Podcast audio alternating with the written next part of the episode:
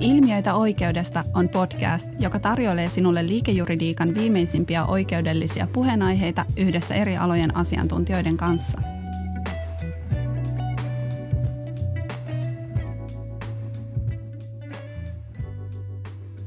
No niin, tervetuloa.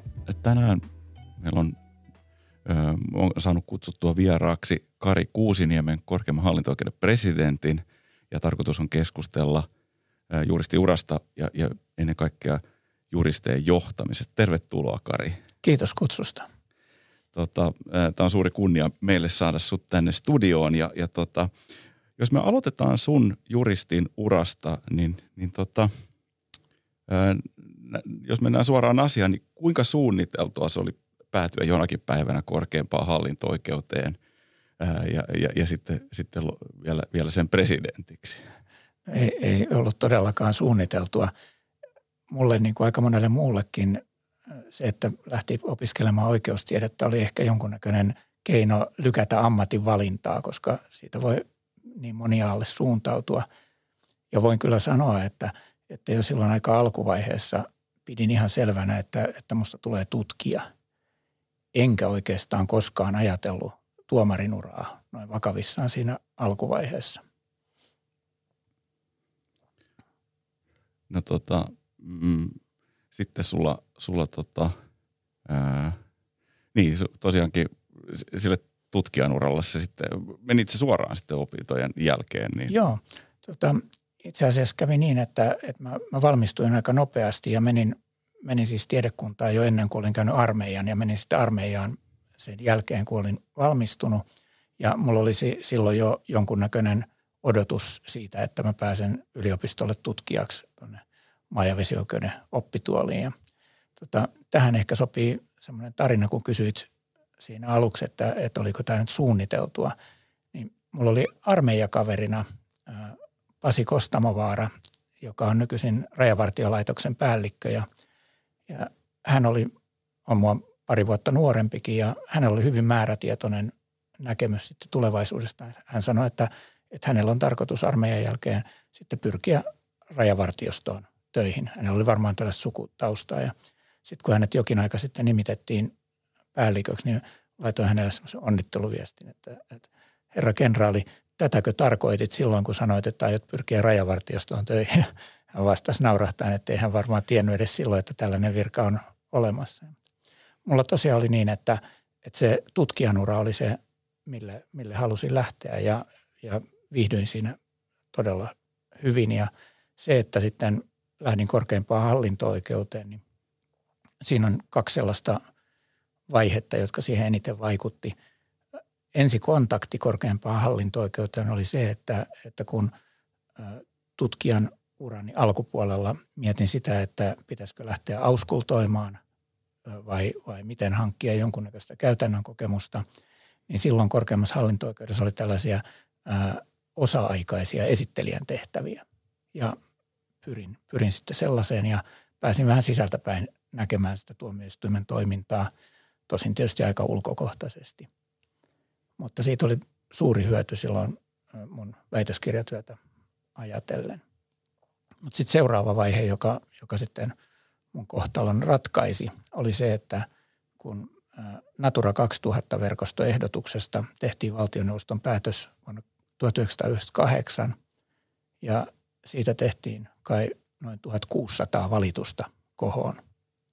Niin silloin kävi samoin – kuin nyt myöhemmin näiden maahanmuuttoasioiden yhteydessä, että tarvittiin runsaasti lisätyövoimaa ja myös määräaikaisia tuomareita ja silloin hakeuduin tällaiseen tehtävään ja, ja, ja sitten kävi todellakin niin, että silloin en ollenkaan ajatellut, että, että, että mitään vakiintune, vakituista tehtävää olisin pyrkimässä tekemään ja mutta kävi todella niin, että, että sitten mä innostuin tästä tuomioistuin työstä ja siitä hienosta kollegiaalisuudesta, mikä vallitsi. Ja, ja sitten sille teille jäin, että, että sitten tulin vuonna 2003 nimitetyksi sitten vakinaisesti hallintoneuvokseksi, niin kuin se tehtäväkuva silloin kuului, eli oikeusneuvokseksi.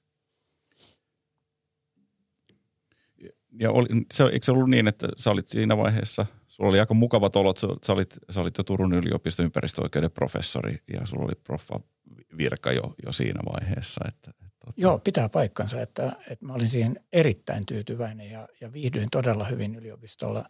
Se oli, oli, oli hienoa aikaa. Siinä oli aikaa tehdä tutkimustyötä, eikä se hallinnollinen kuorma, joka ilmeisesti nykyään on yhä suurempi ja suurempi, niin silloin ei ollut niin, niin valtavan paha, paha siihen aikaan, että, että se oli, ja nautin kyllä myös opettamisesta, että, että se, että, että sieltä sitten lähdin korkeampaan hallinto-oikeuteen, ei todellakaan ollut valinta, jossa olisin niin kuin pyrkinyt pois yliopistomaailmasta. Ihan, ihan todellakin päinvastoin, että joudun sitä miettimään vakavasti, mutta, mutta jotenkin sitten siinä tuomarin työssä ehkä ne tietyt tutkijan työn ja, sitten tuomioistuintyön parhaat puolet yhdistyivät ja, ja siitä syystä sitten olin onnekas ja pääsin sitten korkeampaan hallinto-oikeuteen töihin.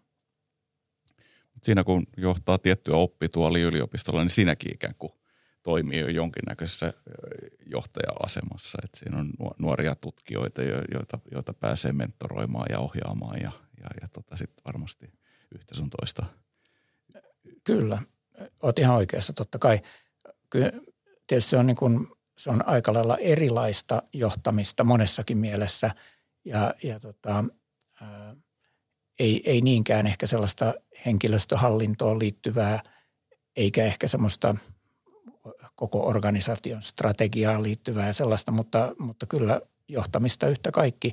Johtaminen on keskeisesti valmentamista ja, ja nimenomaan silloin nuorten tutkijoiden mentorointi ja, ja heidän uransa edistäminen on, on toisaalta semmoinen yhteinen tekijä, mikä on kaikessa johtamisessa. Että meillä oli muun muassa niihin aikoihin äh, oli tällaisia suhteellisen isoja äh, Suomen Akatemian monitieteisiä tutkimusprojekteja, joita tehtiin sitten useamman oppituoli yhteistyössä ja, ja siinä oli, oli todella hienoa saada olla mukana ja, ja toisaalta sitten vähän kasvattamassa uutta tutkija- ja asiantuntijasukupolvea. No joo.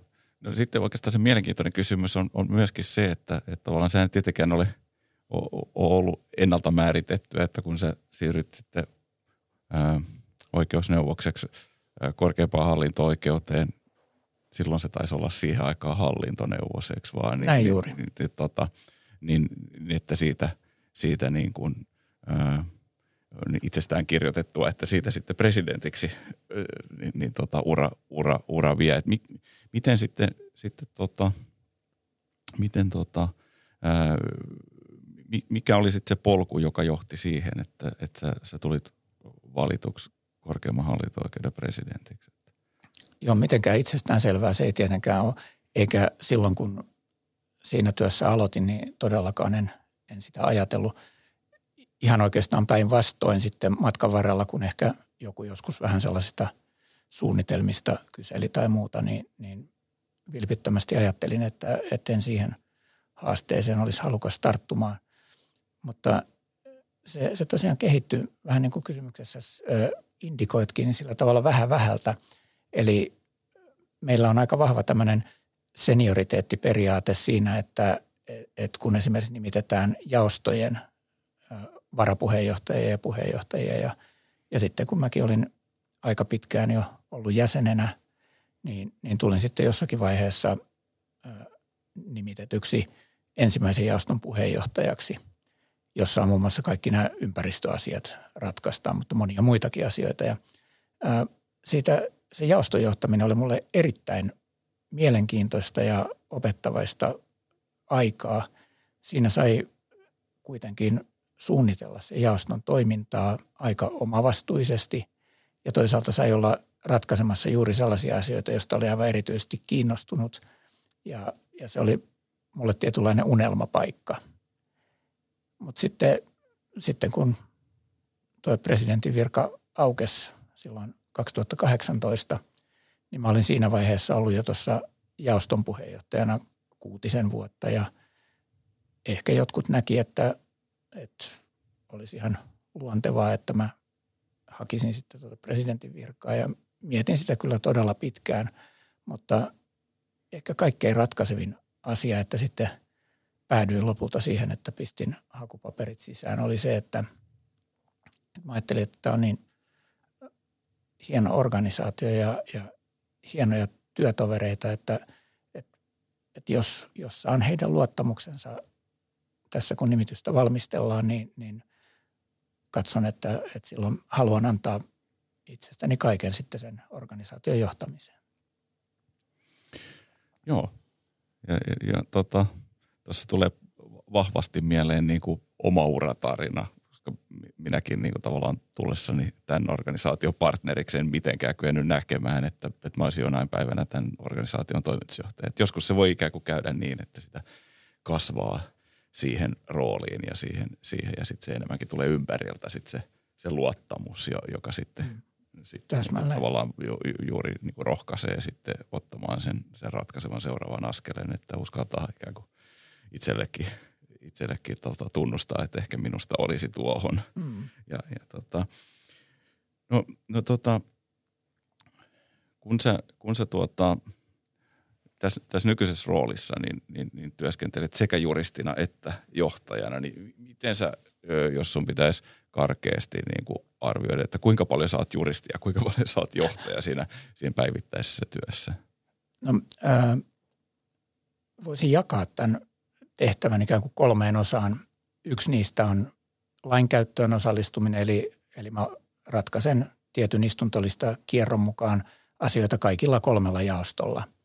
Ja se on siis toimimista tuomarina sen kyseisen kokoonpanon puheenjohtajana, mutta yhtenä muista. Sitten on, on tämä tavallaan niin kuin organisaation sisäinen johtaminen ja kolmantena on sitten erilaiset ulkoiset suhteet, edustaminen, puheet ulkopuolella ja ä, nyt esimerkiksi podcastin nauhoittaminen tässä sinun kanssasi. Mutta on aika vaikea sanoa, että miten suuret ne prosentit on. Ehkä voisi sanoa, että, että se voisi olla jotakin – 30, 30 ja 40 työajasta noin osapuilleen. Mutta, mutta kyllä mä toisaalta koen, että, että toimin juristina näissä kaikissa, että tuomioistuin on kuitenkin sellainen organisaatio, että, että siinäkin johtotehtävissäkin se juristin rooli on kuitenkin hyvin keskeinen osa sitä. Joo, että missään tehtävissä ei sitä identiteetistä tavallaan luovu sitten. Ei, hyvä, hyvässä eikä pahassa. No tota, mitkä sä koet, että on sun vahvuuksia sekä niin kuin tavallaan toisaalta juristina ja sitten, sitten toisaalta, toisaalta johtajana ja missä sä näet, että sulla olisi vielä kehittymisen varaa, vaikka ura on aika paljon takana? Joo, no kehittymisen varaa löytyy kyllä ihan joka sektorilta, meitä varmaan kaikilta, mutta no, jos jotain näistä vahvuuksista, mä ajattelisin, että – olen aika hyvä keskittymään olennaiseen ja olen aika nopea tekemään päätöksiä ja, ja en jää sitten miettimään loputtomiin, että mitä, mitä tuli tehtyä, ettei mene yöunet siinä. Ja johtajana mä, mä taas sanoisin, että haluaisin, että, että mut tunnetaan siitä, että, että mä, oon, mä oon sellainen ihminen, joka aidosti arvostaa muita – ihmisiä, työtovereita ja on helposti lähestyttävä ja kannustava. Toisaalta myös määrätietoinen ja suunnitelmallinen.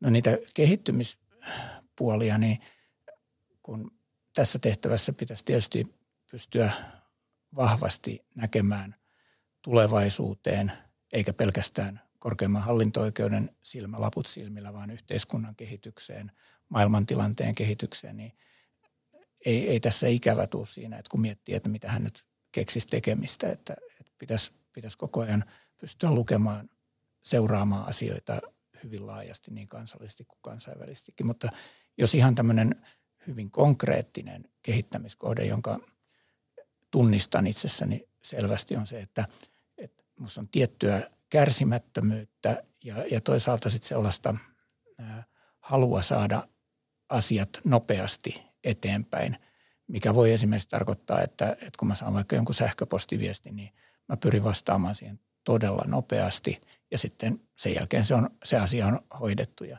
joskus huomaan, että, että ehkä olisi voinut ottaa pienen tuumausta on ennen kuin vastaa. Siis ei, ei sillä tavalla, että mä en mielestäni vastaa koskaan pikaistuksissa mitään, mitään sellaista, mitä ei pitäisi, mutta ei, aina ei tule miettineeksi siinä kaikkia mahdollisia näkökulmia, joita siihen liittyy. Ja sitten voi vastata joltain kannalta, ja joku muu sanoo, että, että, niin, että sä oot tätä mieltä, mutta että eikö, jos otetaan huomioon tämä, niin eikö tässä nyt olisi järkevää. Niin. Mutta sitten sit pitää vain nöyrästi sanoa, että kiitos hyvästä palautteesta, että, että en tullut tätä ajatelleeksi. Ja sitten jos näin on, niin sitten pitää muuttaa käsityksensä. No siirrytään sitten siihen sen pohtimiseen, että, että tota, minkälaisia erityispiirteitä liittyy korkeimman hallinto-oikeuden ja, ja, ja tuomioistuimen johtamiseen? No, erityispiirre on tietysti keskeisesti se, että meillä sekä tuomarit että tuomarin statuksella toimivat esittelijät ovat riippumattomia. Ja, ja se todella tarkoittaa sitä, että he ovat riippumattomia siinä tuomitsemistoiminnassa.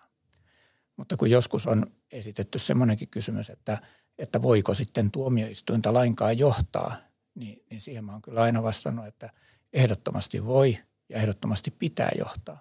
Mutta silloin täytyy tietää, että mitä voi johtaa ja miltä osin ja ennen kaikkea se, että mihin ei milloinkaan saa puuttua. Mä luulen, että suuressa yleisössä ehkä ei, ei aidosti joko tiedetä tai ainakaan haluta uskoa sitä, että meillä vaikka nyt sitten tuomioistuimen presidentti ei miltään osin puutu toimivaltaisen kokoonpanon tekemiin ratkaisuihin. Ei ennen, ei sen päätöksenteon aikana, eikä sen jälkeenkään. Aina välillä tulee yleisöltä postia, että nyt on tapahtunut tällaista ja tällaista ja pyydetään, että, että mä sitten puutun, puutun tällaiseen. Ja, ja se on niin kuin aivan ehdoton kielto. Jos mä oon mukana kokoonpanossa, niin mulla on yksi ääni niin kuin kaikilla muillakin, että, että se ei ole sen kummempaa. Mutta johtaminen tietysti tarkoittaa sitä, että, että pitää miettiä, että mikä on tämän organisaation olemassaolon oikeutus, mitkä on sen tavoitteet ja miten niitä tavoitteita voidaan parhaan mahdollisin tavoin edistää. Meillä onkin itse asiassa korkeimmassa hallinto-oikeudessa just loppusuoralla tämmöinen strategiatyö ihan ensimmäinen runsaan sadan vuoden toiminnan aikana. Ja siinä yritetään näitä asioita miettiä. Mutta että presidenttinä niitä johtamisen välineitä on ensinnäkin se, että, että presidentin toimivaltaan kuuluu määrittää, että mitkä asiaryhmät ratkaistaan milläkin jaostoilla ja ketkä tuomarit ja ketkä esittelijät toimivat milläkin jaostolla. Ja se antaa mahdollisuuden erityisesti siihen, että, että voidaan varmistaa, että, että kaikilla jaostoilla on asiantuntevat henkilöt ratkaisemassa niitä asioita, jotka sille jaostolle kuuluvat.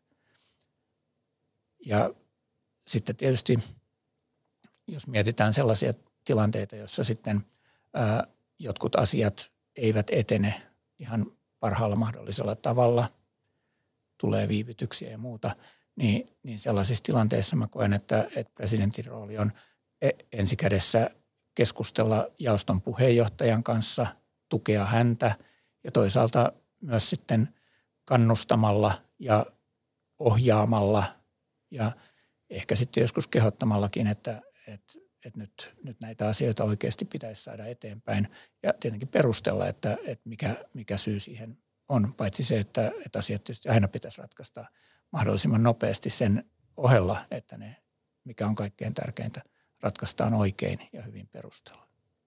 Joo, joo eli mä luen sua, että sä oot, oot kyennyt löytämään sen, sen tota, että se, se ikään kuin se riippumattomuus ei ota yli sitä, sitä tota, ja, ja, ja ikään kuin sitä tulkita liian, liian laajasti myöskään sitä, että se estäisi kaiken. kaiken A, niin. Aivan. Joo, jo, toi oli hyvä, hyvä kiteytys. Nimittäin mä ajattelen niin, että, että tuomioistuimet on kuitenkin yhteiskunnallinen organisaatio ja me ollaan myös vastuussa yhteiskunnalle siitä, että me hoidetaan meidän työtä kaikin puolin asianmukaisesti ja tehokkaasti ja sitä ei saa estää sellainen, että, että sit jos, jos olisi sellainen tilanne, että, että joku osa henkilöstöstä ei toimi asianmukaisesti, että, että silloin sitä riippumattomuutta käytetään väärin. Riippumattomuus on sitä varten, että ulkopuolelta ei voida sanella meidän ratkaisuja ja myös niin, että, että tuomarin omaan harkintaan siihen, mihin ratkaisu hän päätyy ja minkälaisia perusteluita hän siinä ratkaisussa haluaa painottaa, siihen ei missään tapauksessa saa puuttua. Mutta se, että, että esimerkiksi joku jäisi loputtomiin miettimään omaa kantaansa, niin, niin sellainen ei ole mun mielestä ajateltavissa. Mutta haluan nyt erittäin painokkaasti sanoa, että tämä ei korkeimmassa hallinto-oikeudessa ole ongelma. Joo, aivan. No tota, kaikki ei välttämättä aina tiedosta sitä, mutta, mutta mun mielestä se, mikä on, on, on korkeimman hallinto-oikeuden kannalta niin kuin tärkeä, tärkeä ymmärtää, on se, että, että ehkä korkein oikeus on niin kuin näin niin kuin yleisön silmissä se näkyvämpi yhteiskunnallinen niin kuin ylin oikeus, mutta, mutta kuitenkin korkeimmassa hallinto-oikeudessa ratkotaan yhteiskunnallisesti ehkä vielä merkityksellisempiä asioita. Ja, ja, ja, tota, ja tätä silmällä pitäen, niin, niin tota, ää, ajattelin kysyä sulta, että et, tota, miten, kun te kirjoitatte päätöksiä ja siinä on niin kuin tavallaan tietty kulttuuri, että miten niitä, niitä muotoillaan, niin, niin ää, ja, ja, ja, ja tota, tiedostan itse, että, että sitä, niitä valmistellaan aika, aika, aika huolellisesti ja pohditaan monet eri kannat, mutta sitten välttämättä kaikki tämä työ ei näy siitä päätöksestä päälle päin. Niin miltä tämä tuntuu? Että välttämättä että niin kuin tavallaan kaikki ei, ei, ei tiedosta sitä, että kuinka paljon, paljon siellä, siellä on, tota, sen päätöksen takana on pohdintaa. Joo, kiitos Kasper. Tämä oli mulle erittäin mieluisa kysymys ja, ja johdanto myös. No, äh, tässä voi ehkä erottaa kahden tyyppiset ratkaisut korkeimmassa hallinto-oikeudessa. Eli ne, ne ratkaisut, jossa, jossa valituslupaa ei myönnetä ja se kerrotaan sitten hyvin tiiviissä tämmöisessä standardikaavan mukaisessa päätöksessä, että, että hallintoprosessilain sen ja sen pykälän mukaan ei ole näitä valitusluvan myöntämisen edellytyksiä, jotka sitten siinä mainitaan. Ja sitten toisaalta ne ratkaisut, joissa valituslupa myönnetään ja, ja tehdään niin sanottu pitkä päätös. Ja tässä yhteydessä on, kun viittasit korkeimpaan oikeuteen, niin huomioitava se, että, että näiden valituslupa-asioiden osalta on kaksi ihan merkittävää eroa. Ensinnäkin se, että korkein oikeus tyypillisesti myöntää valitusluvan etukäteen ja sitten se ratkaistaan myöhemmin se asia. Meillä tämä on tyypillisesti niin, että valituslupa myönnetään samassa yhteydessä, kun annetaan asiaratkaisu, jos se valituslupa tulee myönnettäväksi. Joitakin poikkeuksia tässä meilläkin kyllä on. Ja toinen keskeinen ero on se, että meillä aidosti, vaikka meillä tämä ennakkopäätöstuomioistuimen rooli on viimeaikaisten muutosten myötä kasvanut, niin se ei ole meidän ainoa roolimme. Eli meillä on lain mukaan velvollisuus myöntää valituslupa kolmella perusteella, jos joku näistä kolmesta täyttyy. Eli niin sanottu ennakkopäätösperuste, ilmeisen virheen peruste tai muun painavan syyn peruste. Ja se tarkoittaa aivan aikuisten oikeasti, että kun meille tulee valituslupahakemus, niin sitä arvioidaan näiden, näiden kaikkien kolmen perusteen pohjalta ja erittäin huolellisesti. Esittelijä tekee tästä muistion, jossa on hyvin tarkasti ö, otettu kantaa siihen, että minkälaista oikeuskäytäntöä meillä tässä aikaisemmin on, mitkä on ne keskeiset oikeuskysymykset, jotka tässä voi nousta esiin. Ja sitten sen lisäksi, että, että löytyykö tästä jotakin sellaista virhettä, joka, joka johtaa siihen, että vaikka tämä ei olekaan prejudikaattiaineesta, siinä on joku sellainen virhe tai muu painava syy, joka johtaisi valitusluvan myöntämiseen. Ja siinä mielessä just nämä päätökset on niitä, jossa sitten – tämä sun esille nostamasi ongelma meidän kannalta nousee esille. Eli kun se muutoksen hakija saa meidän päätöksen, jossa lukee, että, että valituslupa ei myönnetä, koska ei ole näitä perusteita, niin on aika iso haaste luottamukselle se, että, että hän voisi siinä yhteydessä uskoa, että tämä asia on, on todella tutkittu tarkasti ja analysoitu edes ja takaisin sekä esittelijän muistiossa että sitten jäsenten keskustelussa. Ja tämä on semmoinen nimenomaan viestinnällinen haaste, joka, joka meidän täytyy nyt esimerkiksi tämän strategiatyön yhteydessä ottaa vakavasti. Ihminen, joka saa tällaisen päätöksen, jossa on sivun verran tekstiä ja 510 euroa lasku perässä ja että me ei nyt anneta ratkaisua sun valitukseen, niin, niin ymmärrän hyvin, että, että sitä ei ole ihan helppo selittää. No sitten jos ajatellaan näitä niin sanottuja pitkiä päätöksiä, asiaratkaisuja, niiden osalta täytyy kuitenkin minusta voida lähteä siitä, että, että meidän täytyy saada niihin perusteluihin kaikki ne argumentit, joita me pidämme merkityksellisinä. Eli, eli pitää pystyä argumentoimaan avoimesti. Jos on joku peruste, jota ei pysty argumentoimaan avoimesti, niin sitä ei myöskään sitten pitäisi voida ottaa huomioon. Ja meillä on kuitenkin niin kuin kaikissa suomalaisissa tuomioistuimissa mahdollisuus siihen, että, että tulee äänestys. Jos, jos jonkun jäsenen tai sitten esittelijä eriävän mielipiteen esittäjänä argumentit ei tule riittävästi näkyviin, niin jokaisella on oikeus kirjoittaa juuri niin kuin itse haluaa. Sekin on osa tätä riippumattomuutta. Ja ne on myöskin tietenkin ulkopuolisen tarkastelijan näkökulmasta hedelmällisiä, kun sieltä Kyllä. näkee niitä eri, eri, eri, eri tuota, Aivan täsmälleen. harmaa sävyjä siinä, siinä asiassa. Ju, tästä syystä oikeastaan, sanoisin, että meillä varmaan puheenjohtajat yleisemminkin, mutta ainakin omasta puolestani voin sanoa, että jos meille tulee tilanne, jossa, jossa joku jäsenistä keskustelussa on vähän empimässä, että, että meneeköhän tämä nyt niin kuin enemmistö sanoi, niin mä pyrin pikemminkin rohkaisemaan, että, että, että se, se on ihan hyvä, jos, jos näistä tulee äänestyksiä, koska se valottaa sitä monipuolisemmin ja osoittaa myös ulkopuoliselle sen, että, että nämä asiat on usein hyvin monimutkaisia ja monitulkintaisia – ei ole ykselitteistä, kuinka, kuinka ne asiat lain mukaan pitää ratkaista.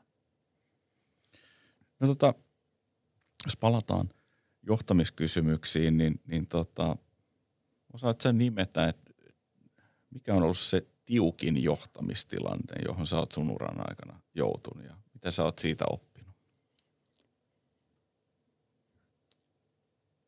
No tässä matkan varrella tulee tietysti aina – yhtä ja toista. Ehkä, ehkä semmoisia niin ikävimpiä tilanteita on, on eräät tällaiset ää, henkilöstöhallinnolliset kysymykset. Ja ää, mulle tulee mieleen parikin sellaista tilannetta, joita en nyt niin kuin varmaan kaikki ymmärtää lähde tässä yksityiskohtaisemmin kuvaamaan, mutta, mutta esimerkiksi yhde, yksi tapaus, muistan hyvin, ää, liittyi tämmöiseen väitettyyn epäasialliseen kohteluun, jossa, jossa tota, henkilö, jonka väitettiin toimineen epäasiallisesti, oli virkahierarkiassa huomattavasti korkeammassa asemassa mies kuin tämä nuori nainen meidän, meidän työyhteisössämme. Kysymys ei ole siis esimiesalaissuhteesta, sen, sen vuoksi puhun tästä hierarkiasta. Ja tästä, kun tätä selvitettiin, niin mä opin tästä muun muassa sen, kuinka tärkeää on aidosti kuunnella ja, ja sillä tavalla yrittää hienovireisesti ymmärtää, että, että mitä asianomainen tässä on kokenut. Ja, ja, ja sitten miettiä, että, että mitä tässä asiassa sitten on syytä tehdä ja, ja pohtia, että, että onko tässä ylipäätään selvitetty, että on tapahtunut jotakin, mistä pitäisi jonkunlaista moitetta esittää vai, vai ei. Tämä opetti tämä konkreettinen tapaus mulle esimerkiksi sen, että, että, että ihmisten erilaista herkkyyttä sosiaalisille tilanteille ää, pitää kunnioittaa ja, ja, ja yrittää ymmärtää, mutta ei tietenkään voida mennä siihen, että, että sitten ihan mitkä tahansa toimenpiteet olisi sitten rajusti moitteen alaisia. Et tässäkin se jäi, että uskon, että aivan vakavissaan henkilö, jota tässä syytettiin niin sanotusti, ei ollenkaan ymmärtänyt, mistä oli kysymys. Joo, kiitos. kiitos. joo, tämän tavallaan kategoria on, on, on semmoinen, että se on, se on, tota, se on, se on herkky ja vaatii paljon, paljon johtamista ja niin kuin niistä, niistä ajan myötä, myötä tota, oppii. Jos katsotaan tulevaisuuteen, niin, niin miten sä arvioit, että jos katsotaan kymmenen vuoden kuluttua, niin millä, millä, millä, millä tavalla kohon työskentely on muuttunut? Mm kuulin kysymyksen ja ymmärrän kysymyksen, mutta aloitan silti vastaamalla toiseen kysymykseen. Eli äh, aloitan oikeastaan siitä, että mikä arvioni mukaan ei ole muuttunut. Ja. Että tuomioistuin on kuitenkin pohjimmiltaan tämmöinen säilyttävä ja siinä mielessä konservatiivinen organisaatio, jonka toimintamuotojen pysyvyydelle tulee asettaa aika ankarat vaatimukset – ja mä, mä sanoisin näin, että, että kun katsotaan minkälainen korkein hallinto-oikeus oli runsaat sata vuotta sitten, kun sitä perustettiin, niin aika monet asiat on, on samantyyppisiä ja uskon, että ne on samantyyppisiä kymmenenkin vuoden päästä, jollei sitten seuraajani pistä tuulemaan heti, heti toimintansa alkuvuosina. Mutta vakavammin sanoen, niin mun mielestä on selvää, että kymmenen vuoden päästä tämmöinen – digitalisoituminen on saavuttanut jo sellaisen vahvan aseman, että, että toiminta on niin kuin kaikilta osin täysin sähköisessä muodossa. Toki meillä on nytkin jo, se on lähtökohtana ja, ja kaikki melkein on mahdollista tehdä sähköisesti ja paljon tehdäänkin, mutta tarkoitan ehkä enemmän sellaista työkulttuurivallankumousta, että, että, että niitä tulosteita ei niinkään enää kaivata ja, ja että se, se on sisäistetty kaikilla toimintalohkoilla ja kaikissa eri tehtävissä. Et mä uskon, että tämä on semmoinen yksi läpileikkaava muutos. Ja pidän myös mahdollisena, että tällaisia erilaisia tekoälypohjaisia sovellutuksia, joilla voidaan kehittää esimerkiksi tiettyjen päätösrakenteiden ja, ja ehkä jopa perustelukatkelmien yhdenmukaisuutta ja erilaiset hakutoiminnot, joita nyt toki on käytössä meillä ollut jo maailman sivu kaikkialla, niin, niin että ne on ehkä saatu jalostuneemmin mukaan niin, että ne konkreettisemmin palvelee sitä päätöstuotantoa. Arvioisin, että, että siihen mennessä korkeimman hallinto-oikeuden valituslupajärjestelmä on saatu toimimaan sutjakkaasti niin, että meillä heti kun juttu tulee vireille, niin se ohjataan välittömästi oikealle polulle ja päästään niin kuin nopeasti sen jutun päälle ja katsotaan, että onko siinä eväitä lähteä välitoimille ja niiden pohjalta sitten valitusluvan myöntämiseen. Arvioin myös, että, että meidän päätökset, varsinkin ennakkopäätökset, näyttää siinä vaiheessa toisenlaisilta kuin tänä päivänä.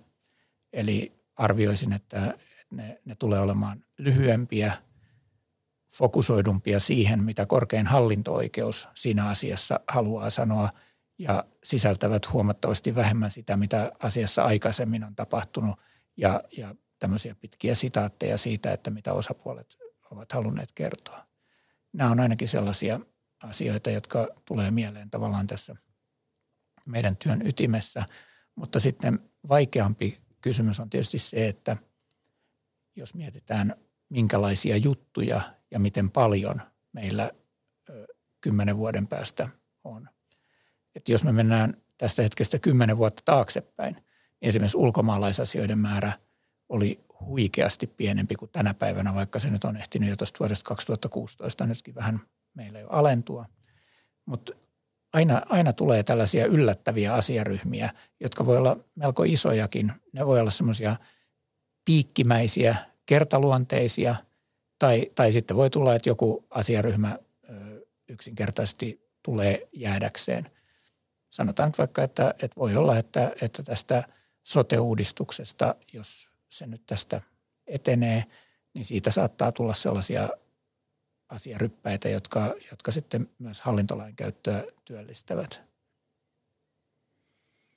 Kiitos. Joo, Joo ehkä semmoinen käyttäjähavainto on, on kyllä, että, että, että että se mitä kun saa uuden, uuden päätöksen hallintotuomioistuimessa tänä päivänä luettavaksi, niin, niin sitä ei heti miten löydä sitä, sitä, mikä kaikkia kiinnostaa. Eli miten tässä jutussa nyt menikään, niin se löytyy ehkä sivulta 27 tai, tai, tai, tai jostain. Ja, ja se, se, sen niin kuin kahlaamiseen menee tovi aikaa tottuneelta, se löytyy nopeammin, mutta, mutta tota, sitten semmoiselta semmoiselta tota, asiakkaalta, jolla, jolla ei ole sitten kokemusta, niin voi kestää – hetken, hetken selvittää. Että se on ehkä just semmoinen, jota oletan, että ajat tuossa takaa.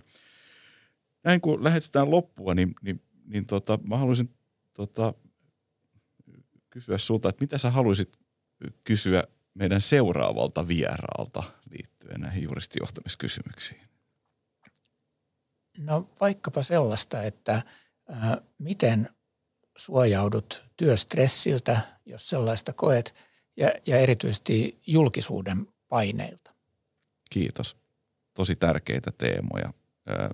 Me juristeina niin, niin tota, työkuorma on usein aika, aikamoinen ja, ja myöskin toinen ajan hermolla oleva asia on se, että, että tota, some ja muu, muu niin, niin tota, media on yhä, yhä vahvemmin, niin, niin tota, tulee, tulee tota, myöskin henkilöön kiinni. Että, tota.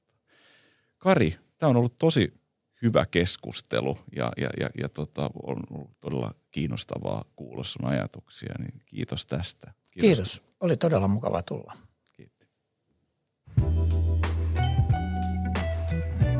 Hei, jos pidit tästä podcastista ja haluat kuulla lisää oikeudellisista ilmiöistä, käy kuuntelemassa myös aikaisemmat lähetykset Spotifysta, SoundCloudista tai iTunesista.